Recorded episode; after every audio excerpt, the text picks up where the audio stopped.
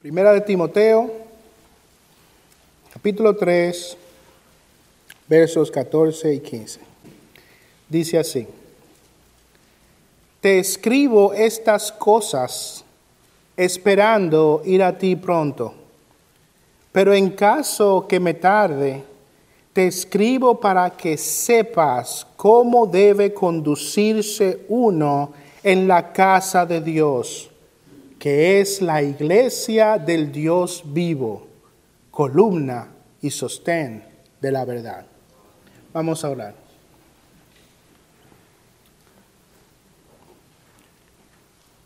Oh, qué gloriosa descripción da este pasaje de ti, Señor.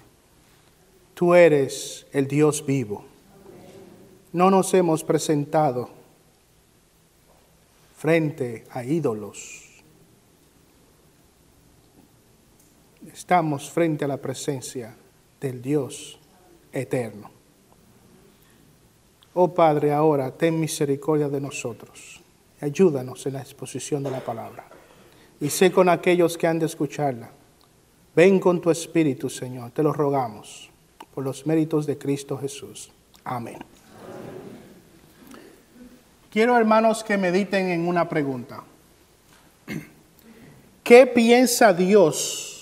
¿Qué piensa Dios sobre el asunto de la conducta de sus hijos en su casa? ¿Qué piensa Dios sobre el comportamiento en su casa? ¿Tiene acaso Dios interés de que sus hijos se conduzcan de una manera específica en su casa? Este texto de Primera de Timoteo, capítulo 3, empieza a responder esas preguntas. Y lo primero, hermanos, que quiero que vean en este pasaje son las circunstancias que envolvieron la redacción de esta carta del apóstol Pablo a Timoteo. Las circunstancias en las cuales Pablo se encontraba al escribir esta carta. ¿Cuándo y por qué escribió Pablo esta carta a Timoteo? Bueno, podemos ver en este pasaje algunas de esas circunstancias que llevaron al apóstol a escribir esta carta. Muy probablemente, y es muy probable, que él haya escrito esta carta después de haber sido liberado de su primera encarcelación en Roma. Y en ese momento Pablo se encontraba de camino hacia Macedonia. Y en su camino a Macedonia, él deja a Timoteo en Éfeso. Si ven en el verso 3 de este capítulo, miren lo que dice. Como te rogué al partir para Macedonia, que te quedaras en Éfeso, para que instruyeras a algunos que no enseñaran doctrinas extrañas. Pablo deja a Timoteo en Éfeso. Ahora bien, según el versículo 14 de nuestro pasaje, vemos que Pablo tenía un fuerte deseo de regresar a Éfeso. Por eso él dice, te escribo estas cosas esperando. Te escribo estas cosas con la esperanza de ir a ti pronto.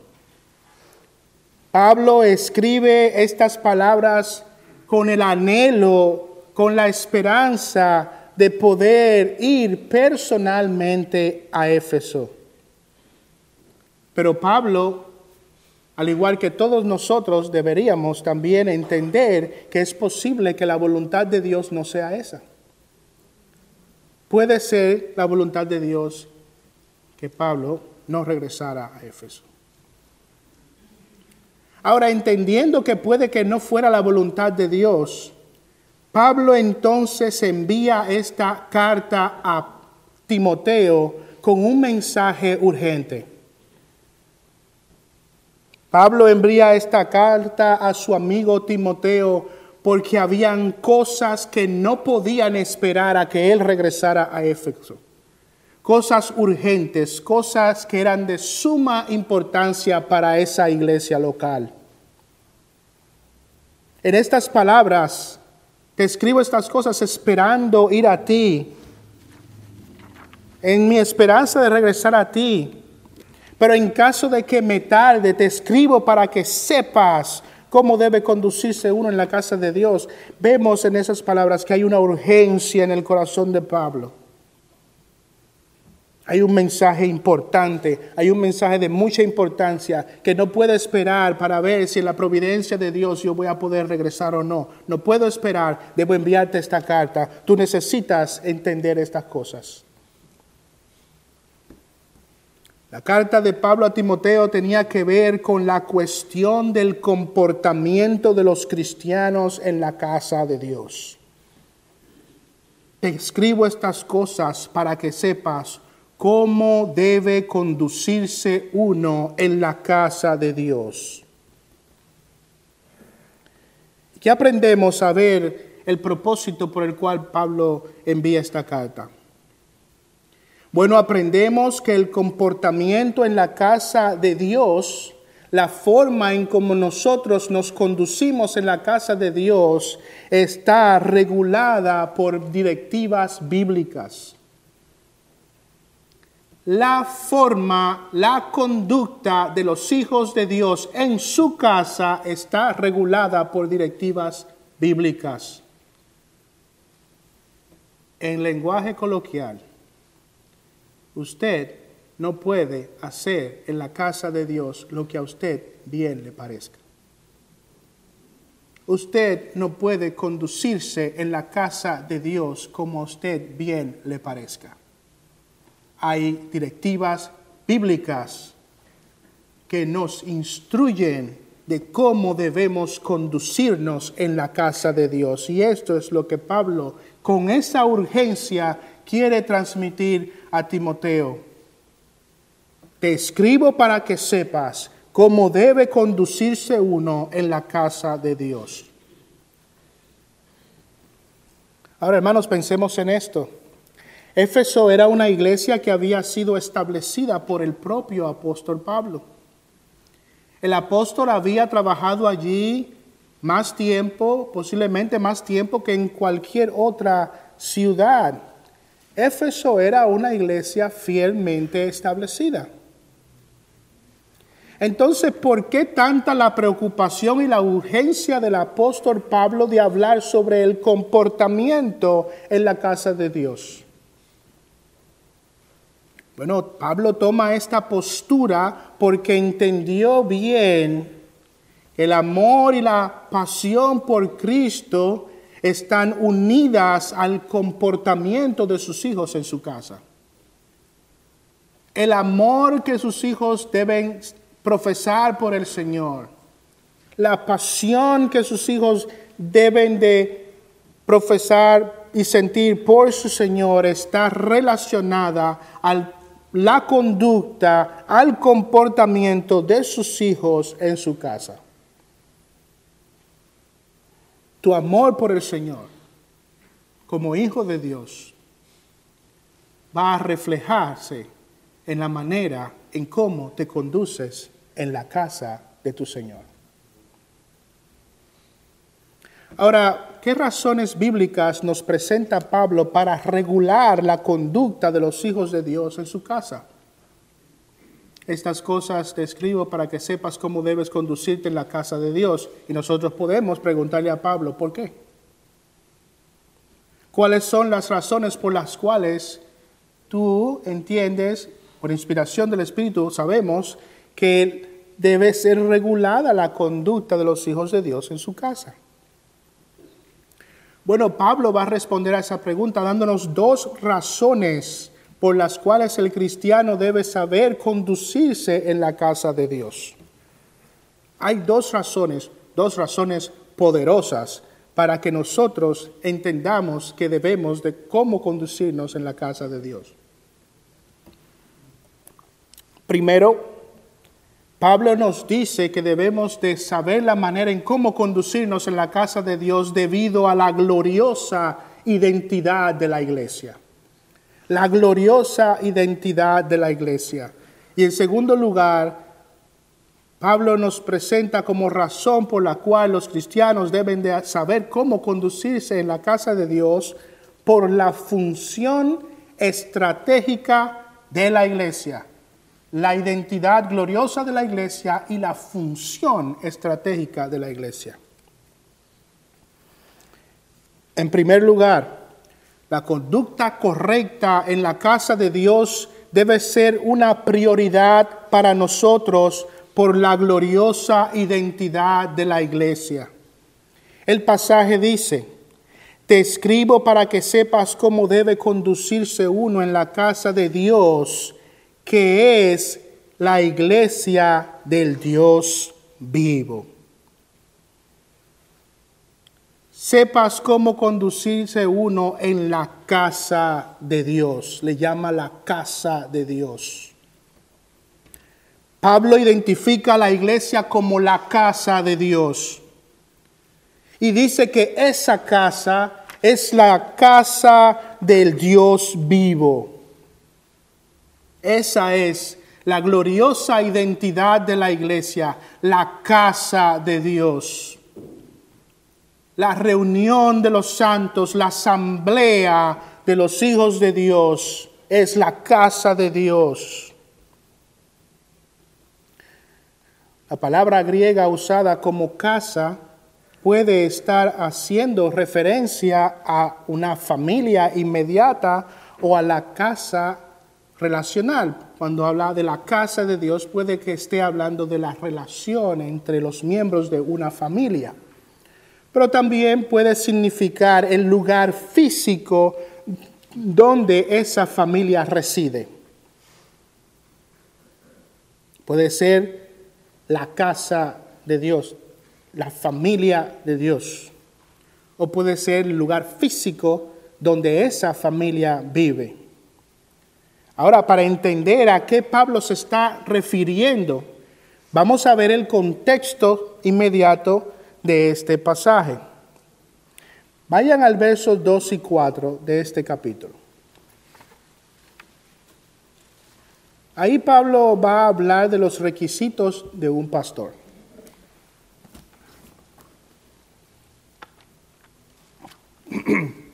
Miren lo que dice. Un obispo debe ser, pues, irreprochable, marido de una sola mujer, sobrio, prudente, de conducta decorosa, hospitalario, apto para enseñar, no dado a la bebida, no pendenciero, sino amable, no contencioso, no avaricioso, que gobierne bien su casa. Usa el término casa, pero miren a qué se refiere, teniendo a sus hijos sujetos con toda dignidad. Ven, ahí no se está hablando de la casa, de los ladrillos o de la situación física de esa casa, sino que está hablando de la relación de los miembros de la familia de esa casa. El obispo, el pastor, tiene que gobernar bien a su familia, tiene que gobernar bien a su casa, tiene que tener a sus hijos sujetos con toda dignidad. Ahí usa el término casa, pero se refiere a la familia. Pablo está hablando aquí de los miembros de la familia inmediata del pastor. Del mismo modo, hermanos, miren en el verso número 12. Aquí habla de los diáconos. Que los diáconos sean maridos de una sola mujer y que gobiernen bien sus hijos. De nuevo, los miembros de su familia y sus propias, usa el término de nuevo, casas. Sus propias casas. Bueno, creo, al igual que otros, que este pasaje habla principalmente de ese sentido relacional de la palabra casa. Se trata de la familia. Cuando Dios se acerca a su pueblo, cuando Dios se acerca a sus hijos, en la manifestación especial de su presencia, en ese lugar, allí donde están sus hijos, se convierte ese lugar en la casa de Dios. Podemos estar aquí.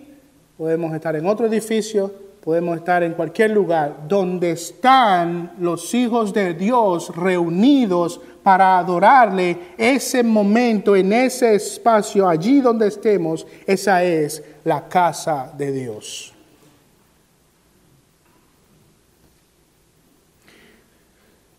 Esta palabra, casa de Dios, tiene raíces fundamentales que se extienden también al Antiguo Testamento. Vimos ejemplos en el Nuevo Testamento, pero vamos a ver ejemplos en el Antiguo Testamento, donde habla un poco de esa idea de la casa de Dios.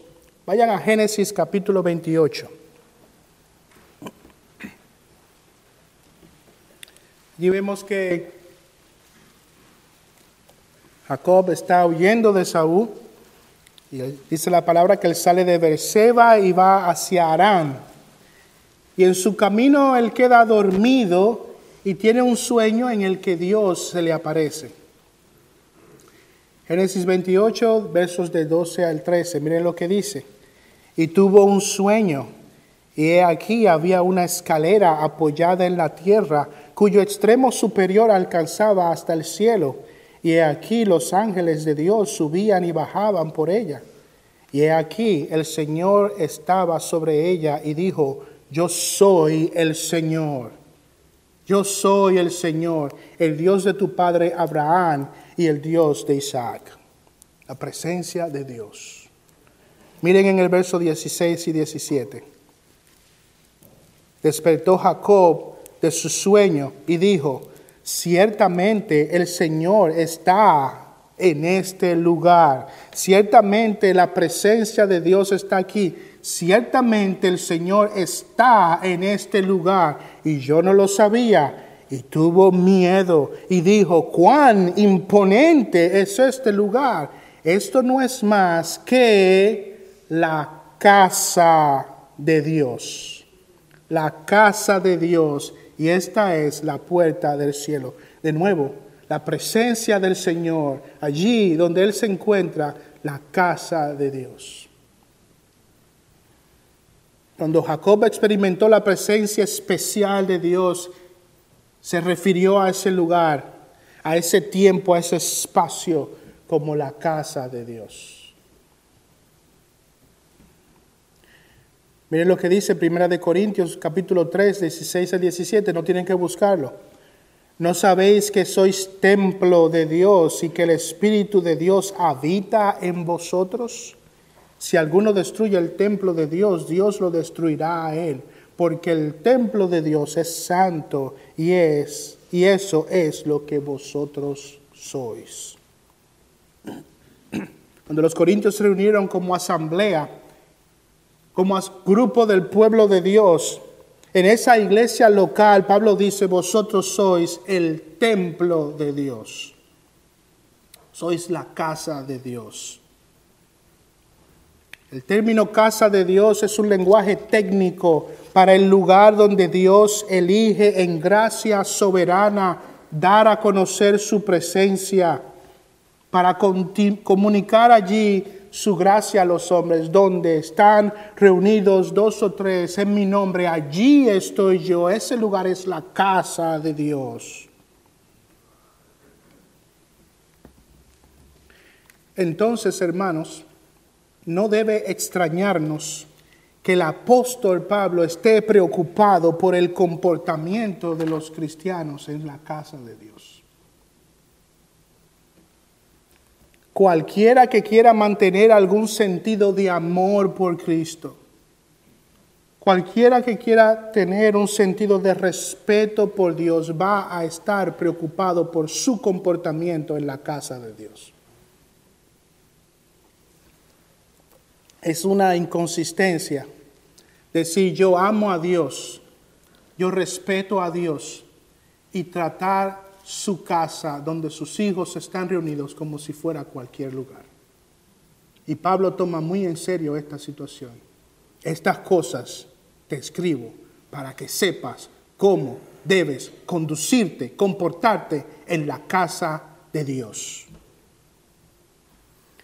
Ahora Pablo nos presenta un segundo aspecto de la identidad de la iglesia.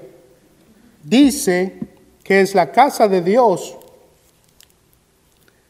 Y dice que esa casa es la iglesia del Dios vivo. La iglesia del Dios vivo, perdón.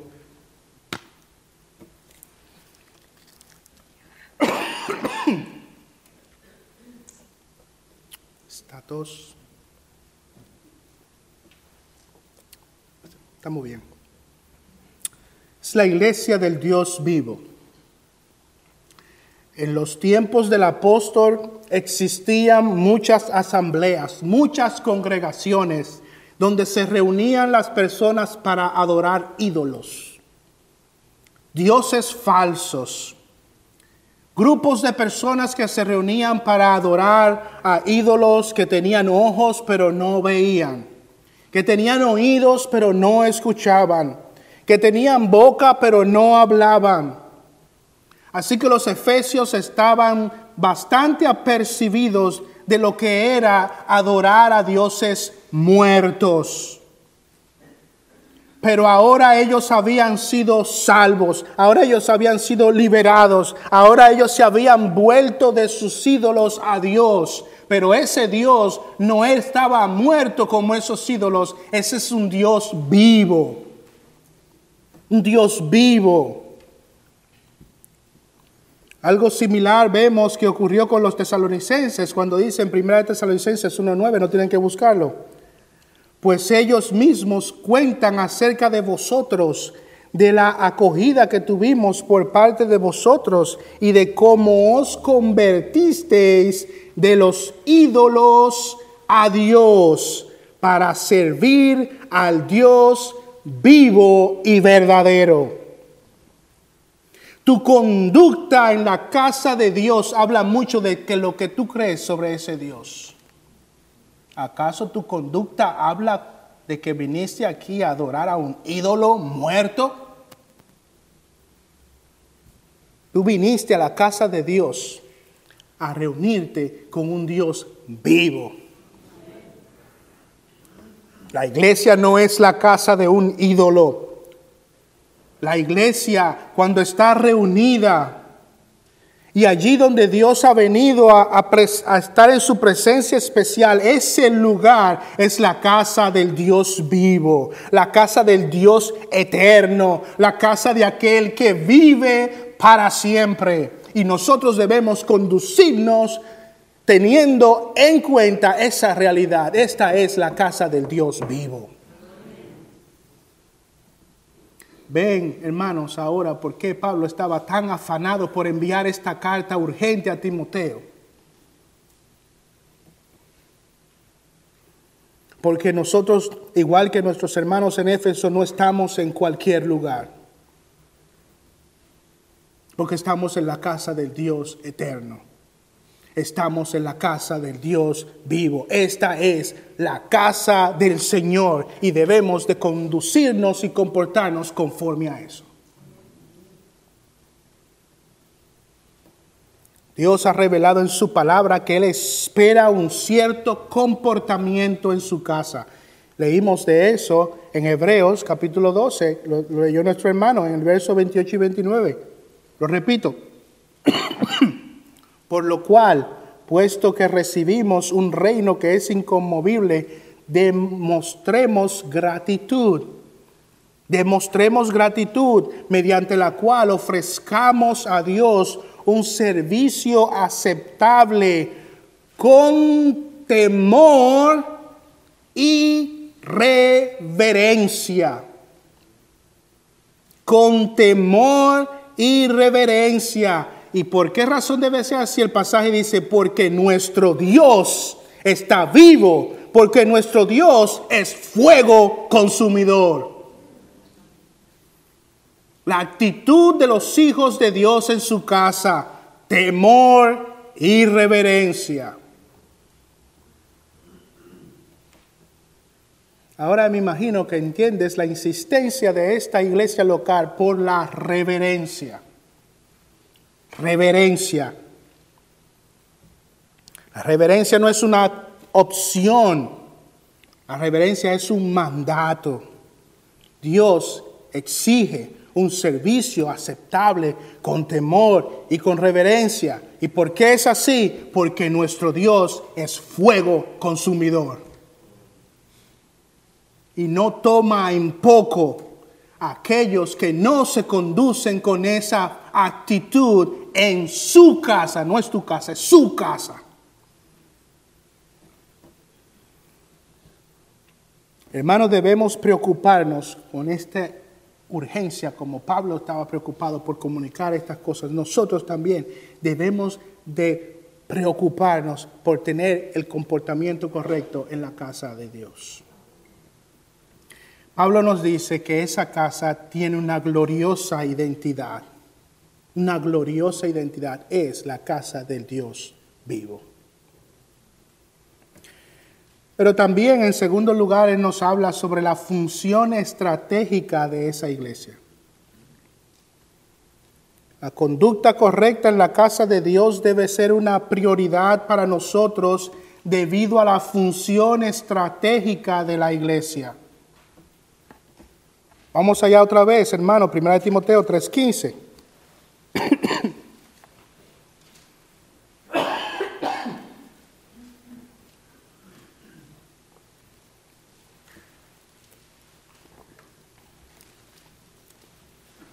Miren lo que dice. Pero en caso que me tarde, te escribo para que sepas cómo debe conducirse uno en la casa de Dios, que es la iglesia del Dios vivo, columna y sostén de la verdad. Esa es la función estratégica de la iglesia, ser columna y sostén de la verdad. Obviamente, hermanos, las palabras claves que podemos ver en este pasaje son columna, sostén y verdad. Una columna, como muchos de ustedes saben, es lo que sostiene una estructura. Las columnas son el sistema de soporte vertical de todo edificio. Este pasaje dice que la iglesia en su función estratégica opera de esa manera, como columnas. Es el sistema estructural vertical de un edificio. Ahora miren que en segundo lugar dice que es también sostén. Esta palabra sostén en su original se encuentra solamente en el Nuevo Testamento y significa una base que fortalece a la columna. Es la base que se encuentra debajo de la columna. No sé cómo le llaman en su país. En mi país le llaman a eso la zapata. Zapata. Aquí le llaman fundación. Bueno, la iglesia, dice Pablo, que en su función estratégica no es solamente la columna, sino que también es el sostén, el fundamento que sostiene a la columna. En otras palabras, la iglesia compone todo el sistema de apoyo para la verdad. No es solo la columna y viene la otra cosa y suple el fundamento. No es solo el fundamento y viene otra cosa y suple la columna. No, es ambas cosas. Es columna y sostén de la verdad. ¿Qué quiere decir eso? Es todo el sostén, todo el sistema de apoyo de la verdad. Eso es la iglesia, esa es la identidad, esa es la función estratégica de la iglesia, constituirse en el sistema de apoyo que sostiene la verdad. Pero la gran pregunta de nuestros tiempos, ¿qué es la verdad? ¿Qué es la verdad? ¿A qué se refiere Pablo cuando habla de la verdad? Bueno, podemos dar respuesta a esta pregunta con otro pasaje. Miren lo que dice Juan 17, versos 15 al 17. Vayan allá, Juan 17.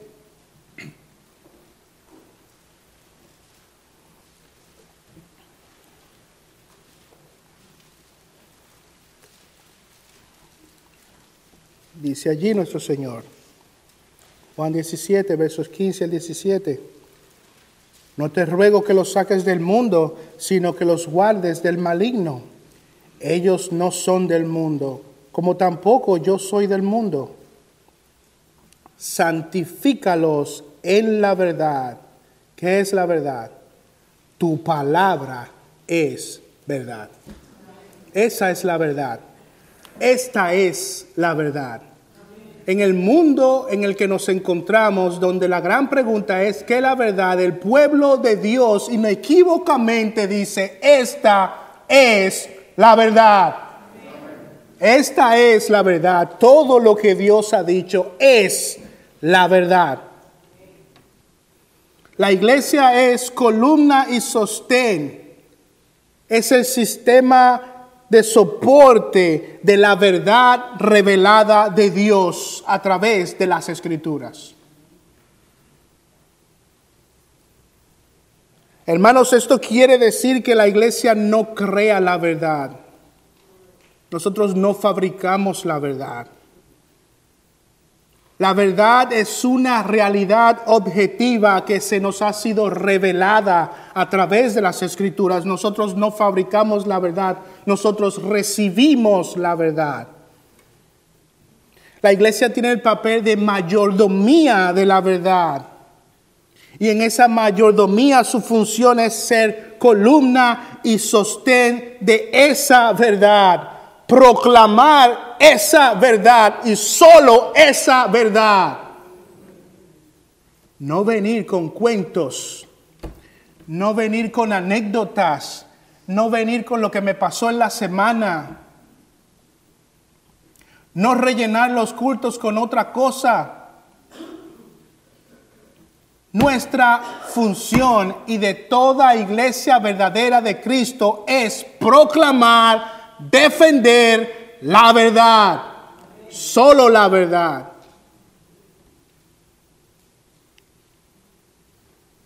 Como le comentaba a alguien antes de ir al receso, tenemos reuniones para los caballeros, programamos ya algunas reuniones para las damas, tendremos algunas actividades para los jóvenes, un retiro, si Dios nos lo permite. Nos iremos, si el Señor nos lo permite, a un retiro de familias.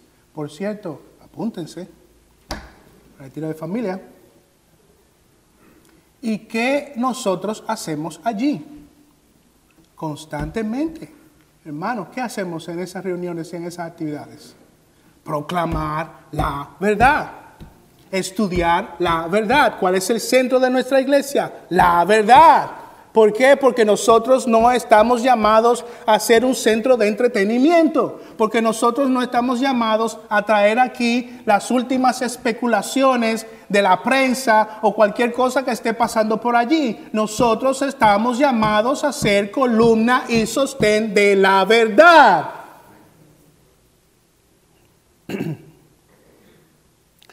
Ah, pero ¿por qué aquí no hacen esto? ¿Por qué no hacen lo otro? Nosotros no nos dedicamos a ninguna de esas cosas porque nuestro llamado y nuestra encomienda es ser columna y sostén de la verdad. Que podamos hacer una cosa acá, una cosa acá, qué bueno. Pero el enfoque, y el Señor nos ayude, el enfoque siempre de la iglesia, la verdad. Proclamar la verdad, defender la verdad, preparar a los santos para que puedan contender por la verdad, entender la verdad, vivir conforme a la verdad.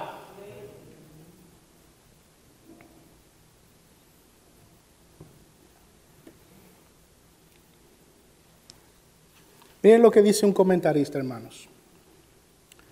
La verdad no es obra de la iglesia, sino de la revelación de Dios.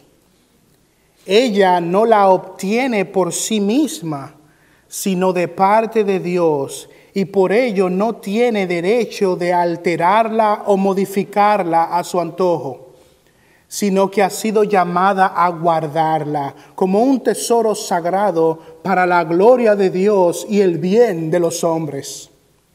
Si de alguna manera la iglesia corrompiera o perdiera esa verdad, dejaría de ser la casa de Dios. No permitan que la iglesia haga ahora por la mentira del diablo esa función que debería ser hecha exclusivamente por la palabra segura de Dios. Oigan, hermanos, no permitan que esta iglesia haga ahora por la mentira del diablo, por las especulaciones de los hombres, por toda y cuanta cosa a la que la iglesia se dedica a hablar y hacer. No permitan que nos dediquemos a estas cosas, a las mentiras del diablo, y hagamos esa función que deberíamos estar haciendo exclusivamente por la palabra segura de Dios. Cada uno de ustedes tienen que estar apercibidos de que sus pastores y sus maestros estén constantemente trayéndoles la palabra de Dios. No permitan que nadie en esta iglesia nos descarrile de esa función, ser columna y baluarte de la verdad. Ustedes tienen esa encomienda de parte del Señor. Y eso es parte de la conducta que ustedes deben de tener en esta iglesia, estar apercibidos de que siempre aquí se proclame la verdad de Dios. La verdad de Dios. Miren lo que dice el pastor Martin, a quien he estado citando.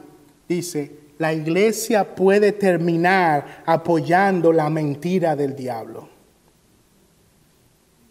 La iglesia puede terminar apoyando la mentira del diablo. La gran prueba de cualquier iglesia es aferrarse a la verdad de Dios.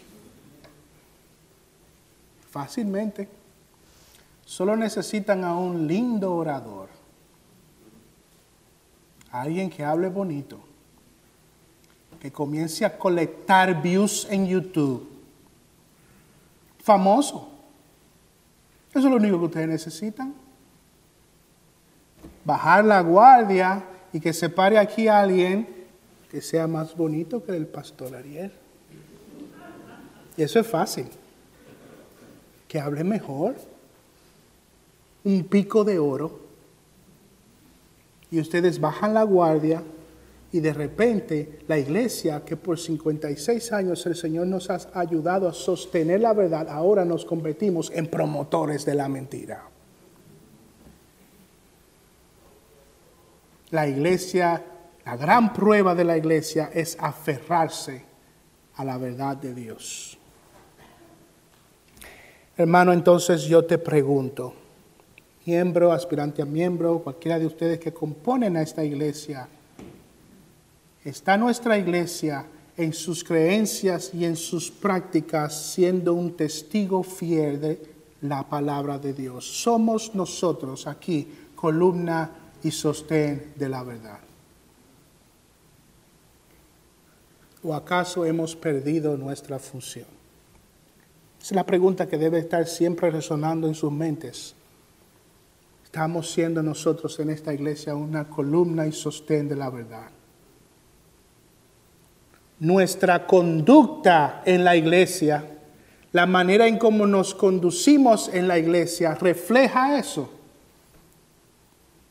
Las prioridades que ustedes tienen en sus mentes y corazones cuando vienen aquí. ¿Cuál es tu prioridad cuando vienes aquí?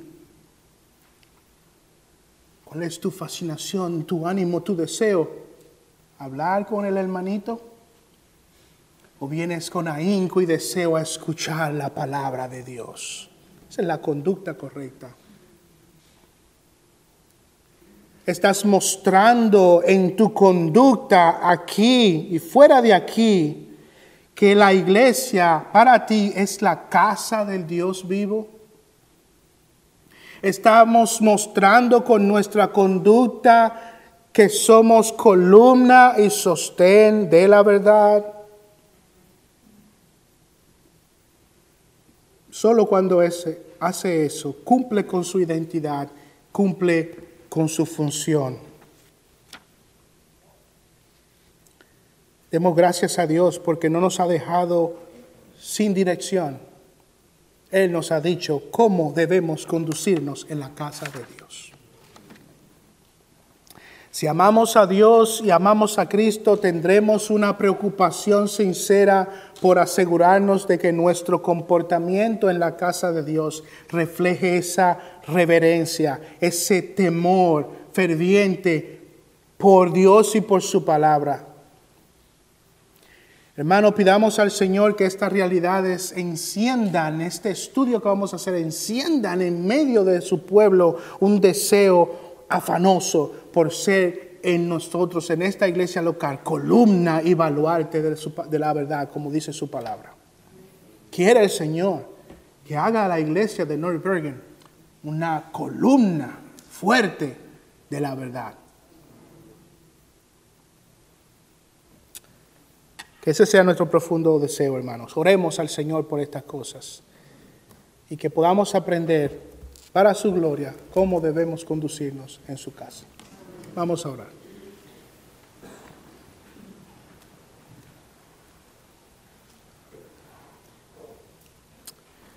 Gracias, Señor, porque no nos has dejado sin dirección.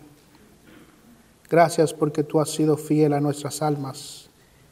Y dirigiste por tu espíritu a tu siervo para que nos dijera cómo debemos conducirnos en tu casa. Oh Padre Celestial, ven con tu espíritu. Ayúdanos, Señor. La carne es débil.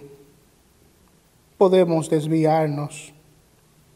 Podemos cansarnos. Podemos poner nuestros ojos en otros lugares y ver que se están haciendo otras cosas y pensar que estamos mal o debilitarnos, Señor. Ayúdanos a fortalecernos en las verdades de tu palabra. Padre, que aunque no seamos una iglesia popular, de grandes y famosos predicadores, que aunque no seamos una iglesia de renombre, podamos en humildad, en debilidad, presentarnos delante de tu presencia como una iglesia fiel.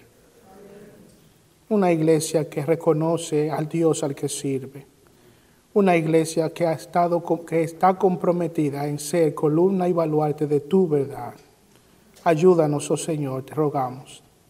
Te pedimos estas cosas, Padre, en el nombre santo de nuestro Señor Jesucristo. Amén.